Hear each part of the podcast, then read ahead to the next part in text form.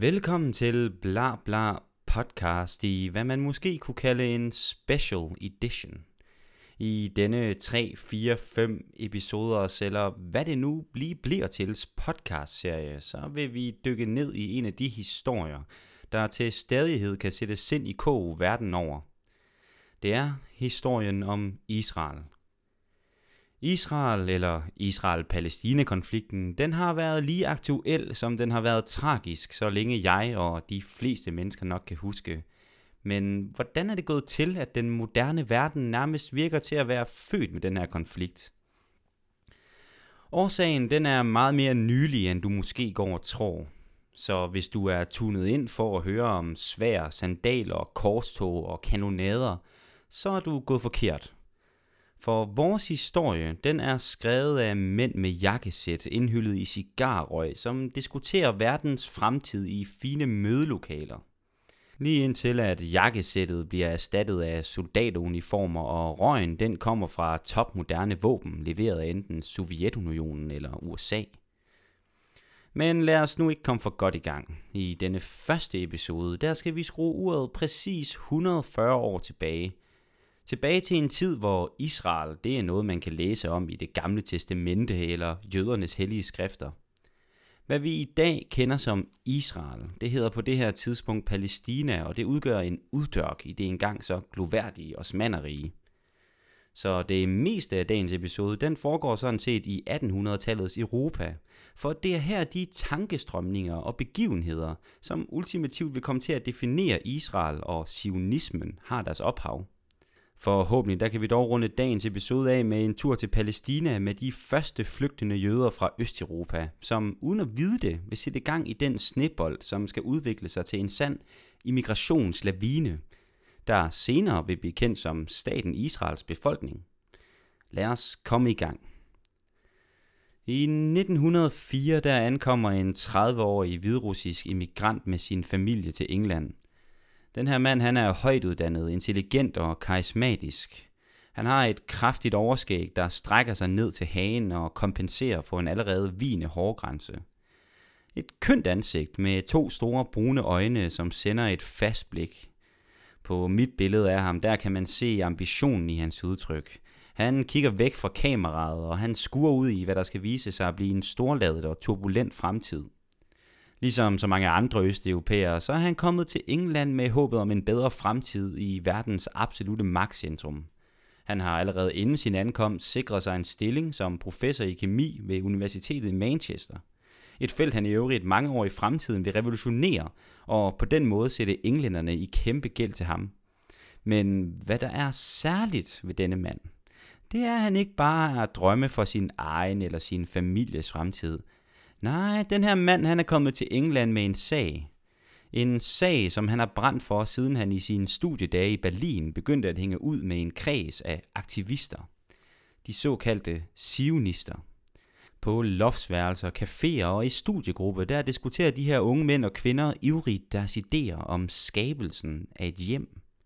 Et hjem til deres folk.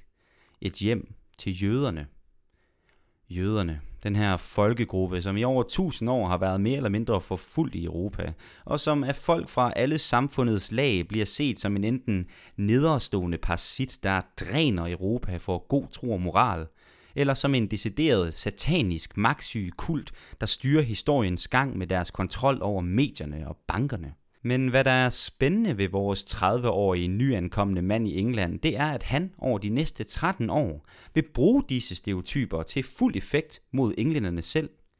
Ja, Mr. Prime Minister, vi har stor indflydelse på de kapitalstærke venner i USA. Ja, Mr. Prime Minister, det vil vores venner i Østen blive glade for at høre. Hvad vil vi have til gengæld? Hvad med et hjem, Mr. Prime Minister? Kan du skaffe os det? Men i år 1904, der hvor vores mand han er kommet til England, så er sionismen stadig blot det. Den er bare en idé. Den er som en hjerne uden krop spredt ud over Europa, og den har fået tag i mange af de bedste hoveder i det jødiske samfund. Vores mand for eksempel, han hedder Chaim Weissmann. I et forsøg på at integrere sig, så har han dog skiftet navn til Charles. Chaim eller Charles, han besidder usædvanlige evner inden for kemi, og folk i videnskabelige kredse i hvert fald, de spår ham en lys fremtid. Men Charles har større planer. Ser du, Charles han er ikke blot en dygtig kemiker. Han er også charmerende og en stor orator. Kvaliteter, som gør ham appellerende for folk i alle samfundets lag, fra fabriksarbejdere til, ja, udenrigsminister. I sin første år i England, der vækker Charles dog ikke den store opsigt. I 1908, der rejser han igen til udlandet, den her gang med et mere rendyrket sionistisk formål. Han besøger Jerusalem, som ham og hans landsmænd en dag forestiller sig skal være deres hovedstad. Nu bruger jeg ordet landsmænd, og det kan måske virke som en forkert betegnelse, men det er egentlig svært at vide, hvad man lige præcis skal kalde Charles og hans venner. For hvad er sionisterne? På den ene side så er de en politisk bevægelse, men deres politik den går ud på at lave et land. Problemet det er bare, at de ikke har noget land, i hvert fald ikke officielt. Og alt det her, det er sionisterne pinligt klar over, så på det her tidspunkt, der ved de ikke rigtigt, hvad vi skal gøre. Men de er i gang med at arbejde på tingene. Jerusalem, der hvor de er taget til, det ligger på det her tidspunkt i den osmanske provins Palæstina. Og tyrkerne, de har i hvert fald ikke nogen planer om lige at give Palæstina til jøderne. Så de må starte et andet sted. I grunden så er det jo et interessant problem, sionisterne de står overfor, for hvordan laver man et land, når man ikke har noget? Havde sionisterne kigget i historiebøgerne, så havde de fundet en løsning på det her problem, men den havde nok ikke været særlig brugbar for dem. Det er den, vi kender herhjemme fra Danmark. Cirka 10 km nordvest fra Vejle, der ligger Jelling. Og i omkring år 950, der var der en konge, Gorm den Gamle, som valgte at rejse en sten ved Jelling. På stenen der står der en masse ting, men det, der gør den her sten til noget særligt, det er, at det er den sten, hvor Danmark for første gang nævnes. Derfor så kaldes Jellingestenen også for Danmarks dobsattest. Senere der lærer Harald, ja, den Harald, som er søn af Gorm, en ny sten rejse i Jelling. Og her der snakker han så om, hvordan han har vundet hele Danmark og Norge, og han har gjort danerne kristne. Så det er jo så en måde, man kan skabe et land. Ikke? Man kan være en erobrer, som går ud og tager noget territorie, og så kan man så kalde det for noget. For eksempel Danmark. Og det smarte ved at lave et land på den her måde, det er jo selvfølgelig, at det område, man har erobret, allerede er befolket. Og hvis man er heldig, så er det endda befolket med mennesker, som føler sig forbundet til sådan en fælles identitet. De tilbyder de samme guder, taler samme sprog, spiser det samme mad, går i det samme tøj osv. Men den her luksus, den har sionisterne ikke. Deres folk, de er ikke i det land, de gerne vil lave, altså Palæstina. Men hvor er de så? I 1908 der er jøderne et spredt folk. De bor over hele Europa i mere eller mindre lukkede samfund. Størstedelen de bor i Østeuropa, særligt i de territorier, som i dag hører under Polen og Ukraine. Jøderne de har i lang tid været forfulgt i Europa. De kristne europæere de forstår dem ikke og ser på dem med en blanding af fascination og frygt. Hvis vi går langt tilbage til 1300-tallet, hvor pesten den rammer Europa og dræber op til ca. 50% af befolkningen, der er det mange steder jøder, som får skylden. De ser ud til at være beskyttet fra sygdommen. Et faktum historikere i dag faktisk kan forklare med, at jødernes begravelsesritualer påkræver en striks hygiejne i omgangen med de afdøde. Men for de kristne så virker det her som en form for magi, en mørk magi. Mange de tror, at jøderne de står i ledtog med djævlen, og det er dem, som har hidkaldt den her katastrofe over det europæiske kontinent. I 1349 der har pesten bidt sig fast i flere af Europas største byer, og som flere og flere bukker under for de frygtelige bylder, så begynder den uundgåelige klapjagt på en søndebuk. Og jøderne, de er jo med deres ukulte beskyttelse for sygdommen et oplagt offer. Stribevis af byer, de begynder at bortvise jøderne, så de må gå fra hus og hjem med de ejendele, de nu kan bære, ud i et pestramt Europa. Fedt. I flere byer der begynder folkemængderne at strømme ud på gaderne, styret af lige del frygt og vrede over den guddommelige katastrofe, som er blevet hidkaldt over dem. Basel, der ligger i nudagens Schweiz, det er en af de byer, og her får pøblen fingrene i nogle af de jøder, som enten ikke har nået eller simpelthen har nægtet at flygte. Et sted mellem 50 og 70 mennesker. De her mennesker de bliver så studet sammen i en træhytte lidt uden for byen, og hytten den bliver antændt. Den her hændelse, den kalder vi i dag for Basel-massakren, og den er et af de første eksempler på et såkaldt pogrom.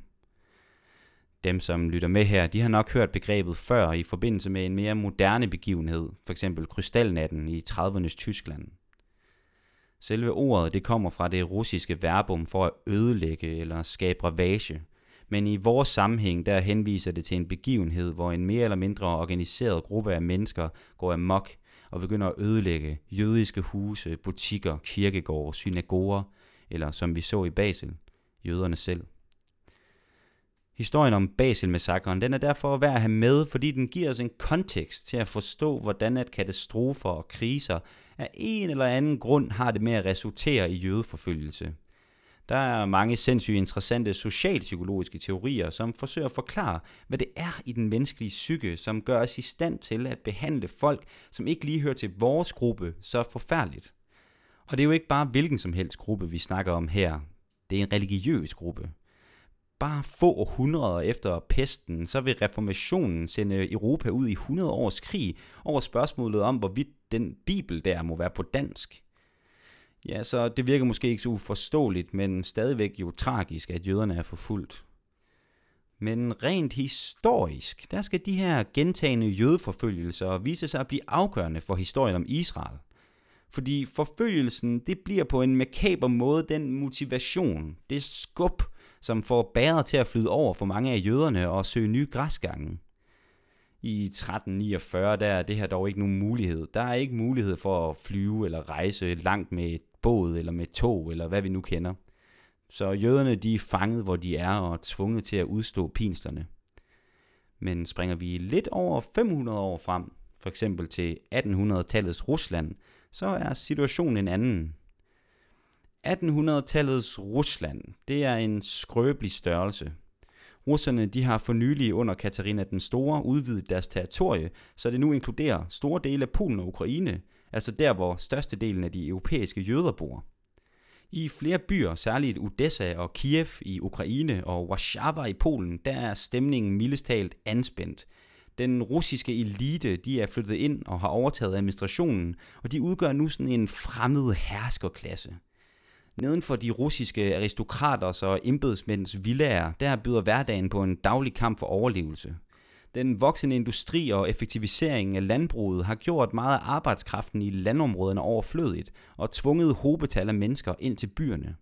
Kover, tyfus og kolera, det er hverdag i de tætpakkede slum, og drømmen om arbejde i industrien, det har for mange vist sig at være et fatamorgana. Hele den her udvikling, den er med til at gøre storbyerne i de russiske provinser til det, som nogle historikere kalder for krudtønder. Krudtønden, det her billede, det henviser til en situation, hvor stemning i et område er blevet ubærlig på så mange måder, at bare en enkelt lille begivenhed, en enkelt lille trigger, kan få hele området til at eksplodere i vold og kollapse som sådan et makabert klods med jordtoren i Rusland, der er det kombinationen af fattigdom, skiftende befolkningssammensætninger og boblende nationalfølelser, som udgør det springfarlige materiale. Så nu mangler bare en gnist, som kan igangsætte forbrændingen og forvandle de russiske provinser til et flammehav. Så der var altså den her fattigdom, der var en konsekvens af urbaniseringen, altså at folk de rykker fra landet ind til byerne – og så var der de her skiftende befolkningssammensætninger, som vi forklarede med russernes anneksering af de her nye territorier. Den sidste tredjedel af det her minefelt, altså de her boblende nationalfølelser, dem mangler vi. Og dem er det faktisk svært at gå lidt mere i dybden med, fordi jeg tør i hvert fald godt hævde, at havde det ikke været for de her nationalistiske bølger, så havde der ikke været noget, som hed sionisme. Så på det her tidspunkt, der har de nationalistiske bølger skyllet ind over det europæiske kontinent med tiltagende styrke de seneste 100 år. Det hele begynder som så meget andet med den franske revolution i 1789. I kender sikkert alle sammen historien om parisianernes storm på Bastillen, Vive la France, Power to the People osv. Så skarpt efterfulgt af, at der er tusindvis af halshugninger, som sker via franskmændenes nye yndlingslegetøj, guillotinen, Skarpt efterfulgt af, at folk får lidt nok af alt det blod og kaos, og synes det var på høje tid med en ny diktator, i form af gode gamle eller egentlig ret så friske Napoleon. Alt sammen meget fascinerende og stof til mange podcasts, men hvad der er vigtigt for vores anlæggende, det var den første del. Den her med power to the people. Ser du, den franske revolution, det bliver nemlig første gang i Europas historie, hvor ideen om et folk – i det her tilfælde et fransk folk, for alvor slår igennem. For revolutionen, der var langt størstedelen af Europa inddelt i mindre enheder, hvor folk var knyttet til den specifikke by eller provins, de kom fra. Det her system det var så forankret i den såkaldt feudale model, hvor en overklasse, aristokratiet, kontrollerede de forskellige provinser og byer. Aristokraterne de sad altså tungt på magten i deres lokalområder, og de var kun underordnet monarken i det større kongerige. Monarken, kongen, dronningen, han eller hun, de var så kun underordnet Gud. I et moderne demokrati som Danmark, så kan ideen om en konge eller dronning, som regerer på Gud i de højes vegne, virke som et absurd teater. Men hvis det var et teater, så var det et dyrt et af slagsen. Hvis man for eksempel prøver at google de der fantastiske oliemalerier, som skildrer en koronation, altså den ceremoni, som fandt sted, når en ny monark skulle indtage tronen, så kan man få et indtryk af, hvor seriøst ideen om forbindelsen mellem regenten og det guddommelige blev taget. Du skal forestille dig en gigantisk katedral, spækket til med guld, glasmalerier og imponerende kunstværker. Tusindvis af mennesker, der er mødt op i deres stiveste pus, altså skinnende uniformer og klæder i farverige silke. Hundredvis af musikanter, sangere, der fuldstændig blæser ud i kirkerummet. Og så stillhed. Nu biskoppen, den øverste kirkelige autoritet i kongeriget, der højtidligt placerer kronen på hovedet af den knælende fremtidige hersker eller herskerinde. Og dermed så overdrager han dem retten til at regere med Guds velsignelse. Med denne velsignelse, så er personen med et snuptag blevet den ubestridt rigeste person i sit rige, og udgør den højeste domstol og kan udskrive og annullere love, som det passer dem. Under valgkampen i 2016, der jokede den tidligere præsident Donald Trump med, at han kunne stå på New Yorks Fifth Avenue og skyde nogen uden at miste stemmer. På den her tid, så kunne regenten pege på 10 folk, dømme dem til døden, sådan for real, og uden at miste nogen stemmer. For der var ikke nogen stemmer. Der var Gud, og så var der regenten, Guds sendebud. Med power to the people, så bliver hele den her idé vendt på hovedet. Magten og retten til at bruge magten, den skal ikke længere komme fra Gud. Den skal komme nedfra, fra folket. Men hvem er folket? Som vi lige har nævnt, så var Europa på det her tidspunkt inddelt i langt mindre enheder, som man kan sige havde hver deres folk. Disse mindre enheder, de hørte som sagt under den større enhed, altså kongen eller kejseriet. Men det havde ikke rigtig været relevant for den gennemsnitlige borger. Altså, man var ligesom fanget, hvor man var i den lille enhed, man boede. Så det kan godt være, at man boede i noget, der hedder det franske kongerige. Men det var ikke fordi, man ville kalde sig franskmand, medmindre det virkelig kom til et eller andet større slag mod en anden civilisation. Men hvis magten den lige pludselig skal komme fra folket, så bliver det lige pludselig meget relevant, hvem det her folk er. Som vi sidder her i 2021, så virker det simpelt nok, hvem der er hvem, ikke? Altså franskmændene er dem, der bor i Frankrig, tyskerne er dem, der bor i Tyskland osv. I Europa, der skal det vise sig, at der skal nogle flere revolutioner efter den franske, så nogle krige, så nogle flere krige, og så en verdenskrig, og så en verdenskrig til, før spørgsmålet om, hvem der er franskmænd, og hvem der er tyskere, finder sig sådan nogenlunde til ret i. Og her i der ligger en af de brutale sandheder om spørgsmålet om national identitet, og den er, at intet kan ryste folk så godt sammen som en god gammeldags omgang vold. Den foretrukne voldsopskrift i 1800-tallet er egentlig forholdsvis mild, i hvert fald sammenlignet med det 20. århundredes altudlæggende verdenskrige. Okay, så der er lige Napoleonskrigene, som fylder alt de første 15 år, indtil Napoleon for sidste gang bliver besejret ved Waterloo i 1815. Men efter Napoleons nederlag, så indledes der faktisk en længere periode med sådan nogenlunde fred og ro, i hvert fald indbyrdes mellem de forskellige kejser og kongeriger. Men spøgelset, Moo, power to the people. Spøgelset fra den franske revolution, ja, det spørger stadig internt i de forskellige stater. I 1848 der går folket på gaden over hele Europa med krav om mere lighed, mere frihed, mere demokrati, altså mere power to the people. Adelen de bliver skræmt fra vid og sans, og de slår hårdt ned på pøblen.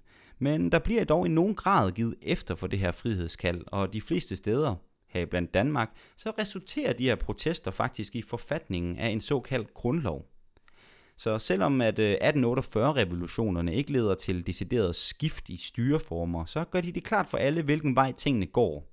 De her nye oplysningsidealer om demokrati, frihed og lighed, de er kommet for at blive, og med dem ideen om et folk. I denne samme periode, der begynder industrialiseringen også for alvor at få fat i Europa. Jernbaner, telegraflinjer og fabrikker, de bygges på livet løs. Folk de får flere penge mellem hænderne, folk de kommer i skole, og folk de får mere fritid. Disse to bevægelser, altså bevægelsen mod power to the people på den ene side, og bevægelsen mod en mere moderne industrialiseret økonomi, de bliver mange koblet sammen, så at frihed og det økonomiske fremskridt egentlig er to sider af samme sag. Så derfor er der også rimelig god grund til at være rimelig indebrændt, hvis man bor i et af de lande, hvor adelen stadig sidder tungt på magten og reagerer med jernnæven, hver gang de hører det mindste bare pip om power to the people. Et sådan sted er Rusland, og så er vi vist tilbage. Fordi sammenlignet med de centrale og vesteuropæiske magter, så er Rusland sukket håbløst bagud. I 1848 der er der ikke nogen folkelig oprejsning, som kalder på grundlov eller folkestyre, og industrialiseringen, ja, den foregår, men haltende og stykvist, i modsætning til den sprint, som kendetegner det øvrige Europa. Og som tidligere nævnt, så har Rusland for ganske nylig annekteret et kæmpe territorie, altså nudagens Polen og Ukraine. Så da de nationalistiske bølger, de skyller ind over Europa, så rammer de også Rusland, men på en anderledes måde – for hvor de i det øvrige Europa leder til forsamling og opgør med den gamle elite, så leder de i Rusland til splittelse blandt de der mange etniciteter inden for rigets grænser, og et ønske om løsrivelse. Og dem, der rent faktisk ønsker at se en politisk forandring, altså ønsker at reducere adelens magt, det der power to the people der, de er i stedet tvunget til at gå under jorden og tage andre metoder i brug. Og med det, så er vi sådan set tilbage ved den der krudtønde, som er de russiske provinser, og som bare venter på et eller andet trigger, et eller andet begivenhed, som kan futte hele bulen af. Og i 1881, der kommer den. Datoen hedder søndag den 13. marts 1881, og klokken den er cirka 2 om eftermiddagen. De hårdeste vintermåneder er altså bag dem, men det er Rusland, vi snakker om, så man er heldig, hvis temperaturen sniger sig over frysepunktet.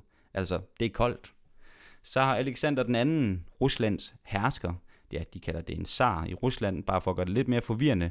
Nå, men Ruslands hersker, zar Alexander den anden, han sidder på det her tidspunkt i sin vogn, som er to heste trækkes igennem Sankt Petersborgs gader.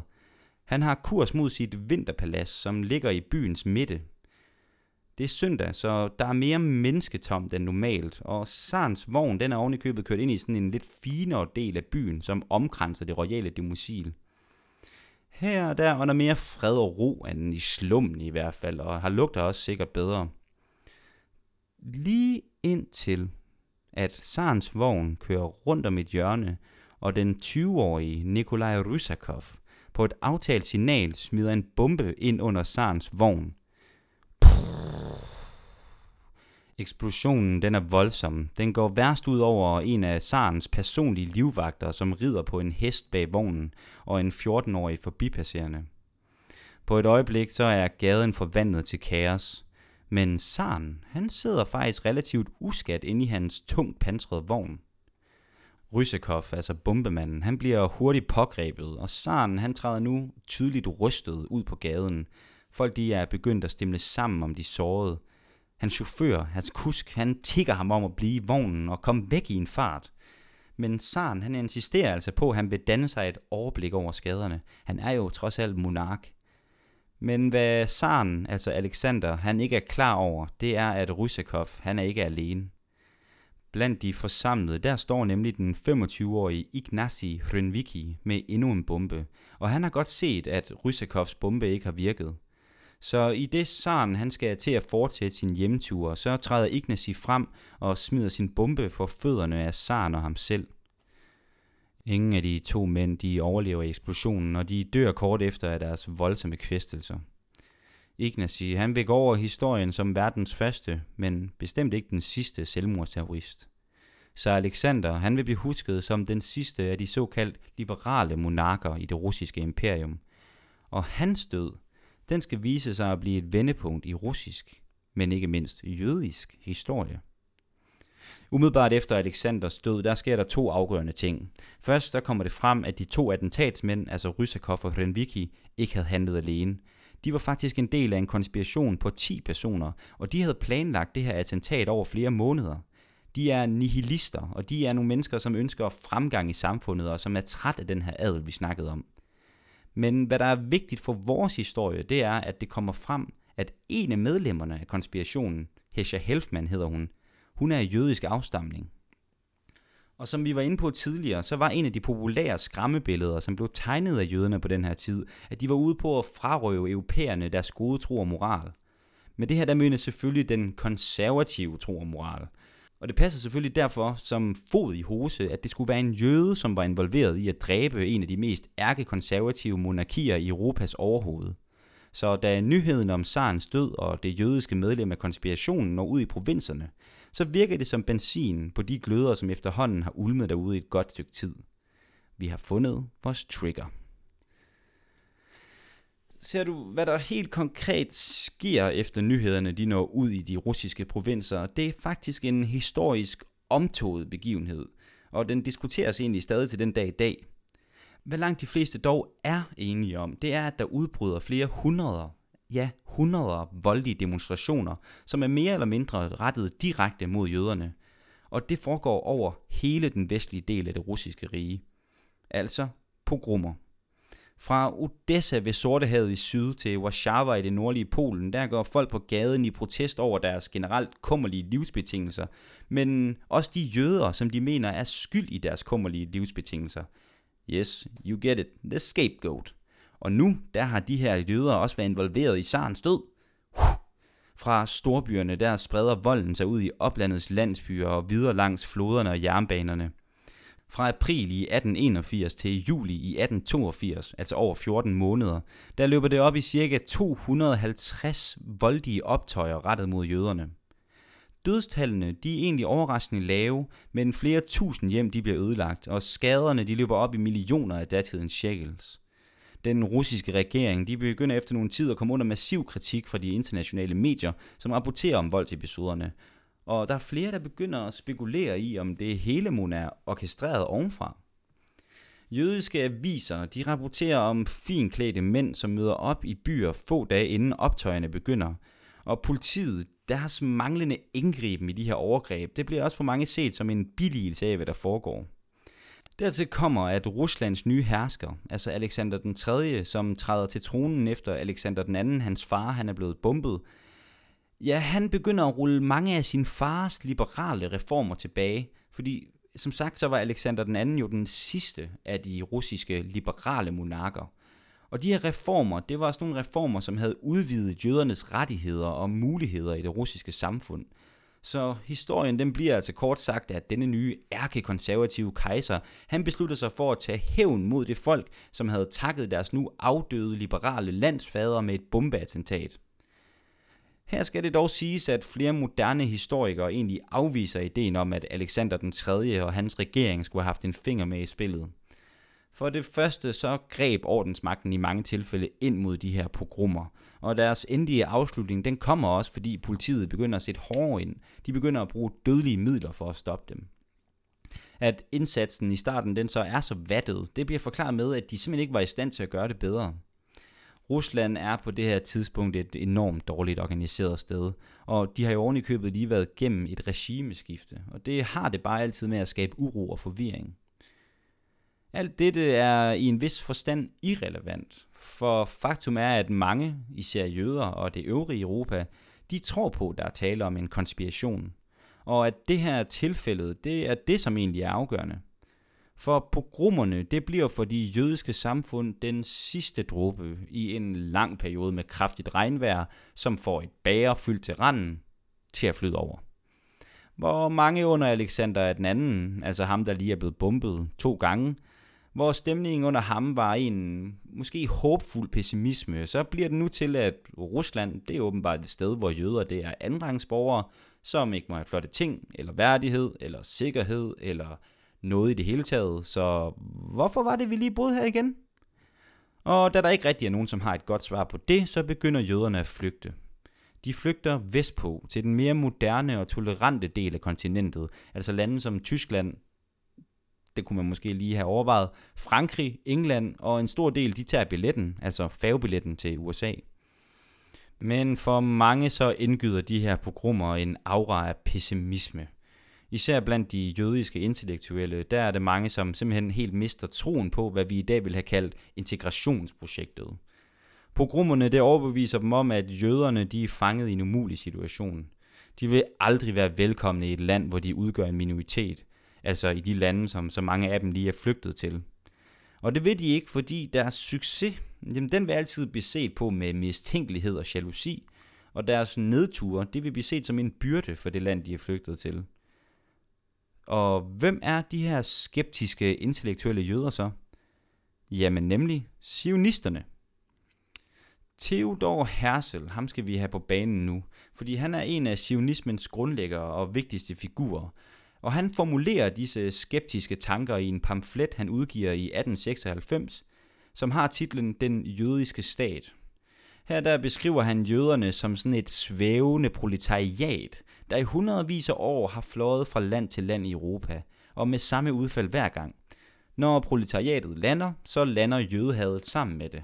Og som tiden den går, så bliver situationen så udholdelig for både de indfødte og jøderne, og så må proletariatet så på vingerne igen. Jøderne, skriver Hersel, de bliver derfor nødt til at være herre i eget hus, hvis de på nogen måde skal gøre sig en forhåbning om at leve i fredelig sameksistens med verden omkring dem. Og den eneste måde, det kan lade sig gøre, det er ved dannelsen af en jødisk stat. Derfor titlen Den jødiske stat. Så her har vi den forbindelse mellem nationalisme og sionisme, der blev hentet til i starten af episoden. Fordi som vi beskrev, så var det jo mange af de her blodsudgydelser mellem folket og adlen i forbindelse med 1700- og 1800-tallets revolutioner, kombineret med de mange krige mellem de forskellige folk og nationer, som var afgørende for dannelsen af national identitet i Europa. Og derudover så er de her nationale følelser jo også bare på mode, altså det er en idé, der blomstrer og får fat i Europa. Og på samme måde så bliver undertrykkelsen og forfølgelsen af jøderne i Rusland en afgørende faktor i opblomstringen af sådan en jødisk selvforståelse, som et samlet folk, der så er troet fra alle sider. Og når først man har et folk, så er det vel kun naturligt, at man skal bruge en stat. Sionisterne, de er dog ikke kun drevet af sådan en kynisme eller mistro til deres situation i Europa. Ideen om den jødiske stat, det blev lige så meget en ledestjerne, et ideal og en kilde til stolthed ved det at være jøde. Den bliver et sted, hvor jøderne de kan hælde deres drømme om et bedre liv og et mere retfærdigt samfund ned. I sin grundessens, så er det drømmen om New York, og hæng nu på. For sionisterne, de ser det amerikanske samfund som det ypperligste eksempel på moderne civilisation, og den jødiske stat, den vil de bygge i det billede. Et samfund, der er bygget på værdier om frihed og tolerance, men måske endnu vigtigere, et hypermoderne samfund, som omfavner og går forrest i den teknologiske og politiske udvikling. Og med det så er vi sådan set tilbage i 1908 med Chaim Weismann og hans store venners problem. Det der med, hvordan man bygger et land, når man ikke har et. For som vi nævnte tidligere, så vil det være svært for sionisterne at have fundet særlig mange gode løsninger i historiebøgerne. Men Theodor Herzl, ham der med pamfletten, han tænker nyt.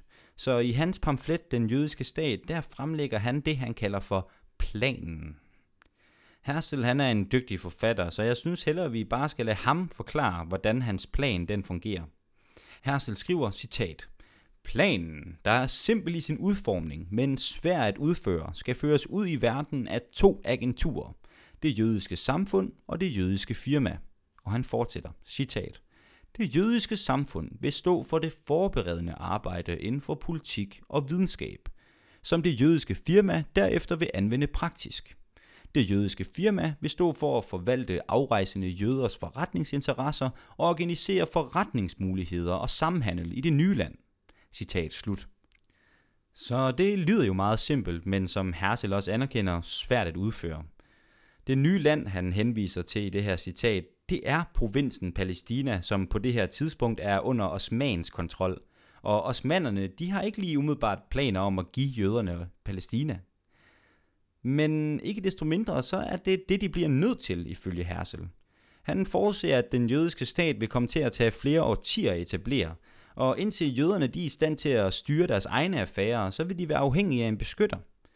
Så det han forestiller sig, det er sådan en byttehandel af de helt store – Jøderne de skal bruge et stykke land, som jøderne fra hele verden stille og roligt kan emigrere til over en længere periode, Og så til gengæld, så vil det land, der har givet det her territorie, de vil kunne nyde frugterne af jødernes arbejde med at kultivere jorden og skabe civilisation og samhandel. Og ikke mindst, som Hersel han også pointerer, blive fri for alle de konflikter, som jødernes tilstedeværelse i Europa indebærer. Men igen, betragtet som et reelt politisk forslag, så virker det som ren ønsketænkning. Forslaget det hviler i sidste ende på en moralsk betragtning. Lige meget hvor meget Hersel i sin pamflet forsøger at fremlægge planen som en pragmatisk løsning på et teknisk problem, så vi skal bare lige dut og dut, og så sker det. Så hvis planen den skal lykkes, så skal man simpelthen overbevise magthaverne i et land om, at det er i gåseøjne det eneste rigtige at gøre, eftersom at jøderne har fortjent det her efter så mange år med forfølgelse og undertrykkelse.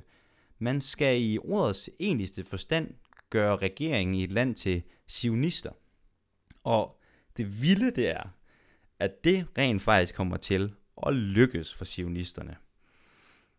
På det her tidspunkt, der er det, der er smukt ved Herzls plan i midlertid, dens effekt på den sionistiske bevægelse. Da vi før introducerede Theodor Herzl, så kaldte vi ham en af sionismens grundlæggere og vigtigste figurer, men det er faktisk nærmest en underdrivelse. I 1896, da hans pamflet udkommer, så er det for mange svært at skelne mellem de to ting. Hersel han er sionismen, eller det mindste dens øverste spirituelle og politiske leder. Da hans plan udkommer, der mødes den derfor med voldsom begejstring blandt sionisterne. Hvor urealistisk den end måtte virke, så er den med til at mobilisere og fokusere bevægelsen ind på et entydigt formål. Spørgsmålet det bliver ikke længere, hvad sionismen skal stå for som bevægelse, men hvordan man bedst for eksempel lobbyer europæiske regeringer til at overgive deres territorie, eller hvordan man kan skabe muligheder for de jøder, som allerede er i Palæstina. For wait a minute, når ja, der er allerede nogle jøder i Palæstina, og det er en rigtig, rigtig dårlig, men nødvendig segue tilbage til de her russiske pogrommer i 1881, 1882, som vi lige snakkede om. Fordi de pogrommer, de bliver startskuddet til et nyt kapitel i den jødiske historie. Som sagt, så forsager pogromerne en jødisk masseflugt fra de russiske provinser mod Central- og Vesteuropa og USA. Men en lille del, cirka 3% af dem, som flygter, de vælger i stedet at søge sydpå til ja, nemlig Palæstina. I perioden mellem 1882 og 1903, der emigrerer ca. 25.000 jøder fra Østeuropa til Palæstina. Den her første immigrationsbølge, den vil senere blive døbt den første aliyah. Og ordet aliyah, det stammer fra den jødiske religiøse tradition, hvor det betyder noget i retning af at bevæge sig opad i en spirituel forstand – så fordi at Israel det så er det helligste sted i den jødiske religion, så er det at bevæge sig til Israel nærmest det samme som at bevæge sig opad eller tættere på Gud, om man vil. Så at man vælger at døbe den her massimmigration til Palæstina for en aliyah, og det gør man jo fra en sionistisk side, det er altså en måde at svøbe den i hellig betydning. Men den her hellige betydning, det kan Palæstina ikke helt leve op til i slutningen af det 19. århundrede. Palæstina det er på det her tidspunkt en ret nederen kombination af ufrugtbar ørken og ufremkommelige bjerge, og af samme grund så er området ret tomt.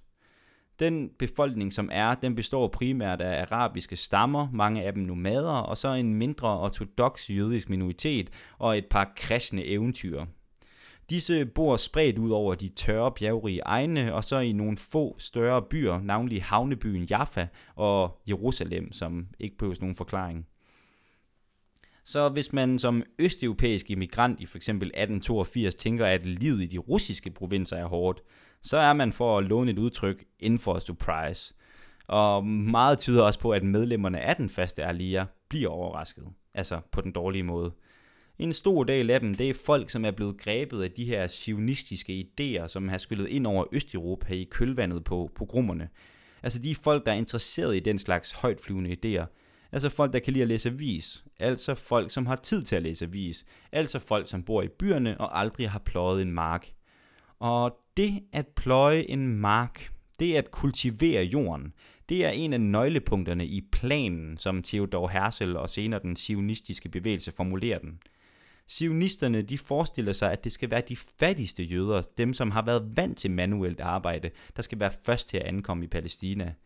Med økonomisk støtte fra det her jødiske firma, altså det her agentur, som Herzl han snakker om, så skal de så opkøbe alt det jord, de kan komme i nærheden af, og begynde at opdyrke den. Og når man så har en sund landbrugsøkonomi op at køre, som kan brødføde det jødiske folk, så kan de mere velbemidlede og dannede jøder komme til, og så kan de begynde at skabe kultur, industri og samhandel. Men først så skal der pløjes.